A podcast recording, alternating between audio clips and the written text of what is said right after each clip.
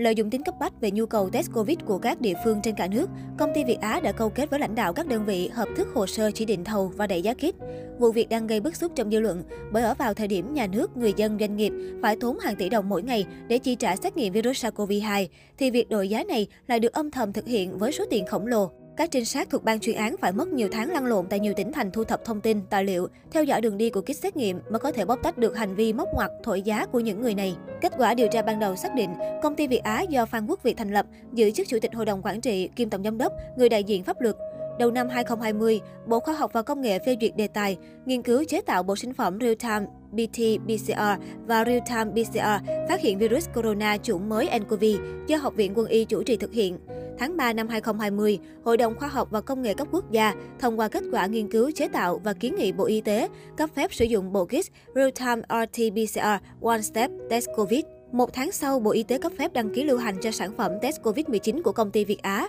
Đến nay, công ty Việt Á đã cung ứng kit xét nghiệm cho Trung tâm Kiểm soát Bệnh tật và các cơ sở y tế khác của 62 tỉnh thành phố trên cả nước với doanh thu gần 4.000 tỷ đồng. Điều đáng nói, Phan Quốc Việt lợi dụng tình hình dịch bệnh COVID-19, bắt tay với giám đốc CDC một số địa phương, nâng khống giá bộ xét nghiệm COVID-19 để hưởng lợi bất chính số tiền lớn. Giám đốc CDC Hải Dương được lại quả gần 30 tỷ đồng. Kết quả điều tra bước đầu cho thấy lợi dụng tính cấp bách về nhu cầu test Covid-19 của các địa phương trên cả nước, sản phẩm này thuộc danh mục được áp dụng hình thức chỉ định thầu rút gọn, nên Phan Quốc Việt chủ động cung ứng thiết bị, vật tư, sinh phẩm y tế trước cho các bệnh viện CDC các tỉnh thành phố sử dụng. Sau đó, việc thông đồng với lãnh đạo các đơn vị này hợp thức hồ sơ chỉ định thầu bằng cách sử dụng các pháp nhân trong hệ thống lập hồ sơ chào hàng sản phẩm, xác nhận khống các báo giá cao hơn nhiều so với giá thành sản xuất. Đồng thời để được giao cung ứng trước thiết bị vật tư y tế, tiêu thụ với số lượng lớn, thành quyết toán theo giá do công ty Việt Á đề nghị. Phan Quốc Việt còn thỏa thuận thống nhất chi cho cán bộ lãnh đạo các đơn vị mua hàng với số tiền rất lớn.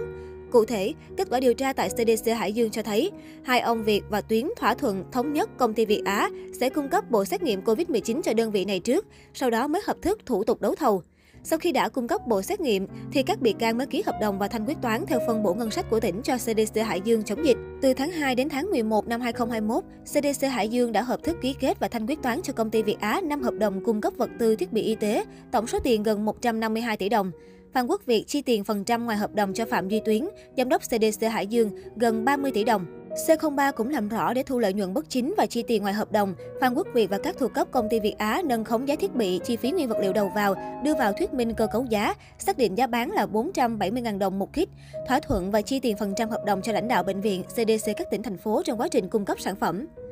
CDC các tỉnh có động thái gì? Mới đây, Giám đốc CDC Long An xác nhận đã mua 10.000 bộ kit test RT-PCR của Việt Á với giá hơn 4 tỷ đồng dựa theo giá tham khảo của Bộ Y tế, không nâng giá, không nhận hoa hồng. Trong khi đó, CDC Nam Định cho biết có mua kit test COVID của Việt Á, nhưng chúng tôi làm đúng quy định, còn ai làm sai thì phải chịu trách nhiệm trước pháp luật. Chúng tôi đã báo cáo hết lên Bộ Y tế và Sở Y tế. Sau khi lãnh đạo công ty Việt Á bị Bộ Công an khởi tố điều tra, tỉnh Lạng Sơn đã quyết định dừng gói thầu mua hóa chất và vật tư trị giá gần 2 tỷ đồng để phục vụ công tác phòng chống dịch.